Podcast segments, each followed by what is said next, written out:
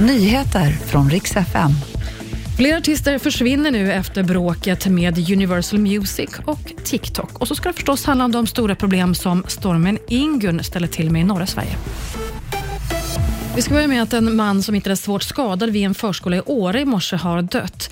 Mannen hittades i en trappa vid 6:30-tiden i morse. Fördes till sjukhus, men mannen har alltså avlidit. Det är oklart om mannen har utsatts för brott och man har gjort en teknisk undersökning på plats.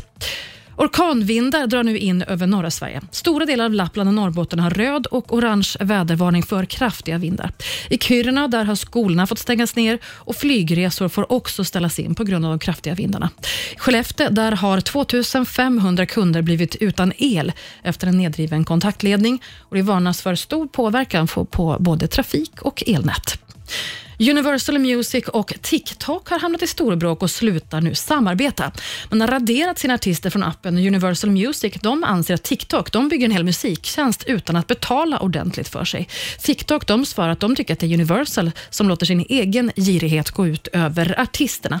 Flera artister har ju slagit igenom i appen som Björn Holmgren och Bell. De förlorar nu en helt stor, viktig plattform. Men även stora artister som Taylor Swift, Katy Perry och Tove Lo är också bortplockade efter bråket. Det var nyheterna och jag heter Maria Granström.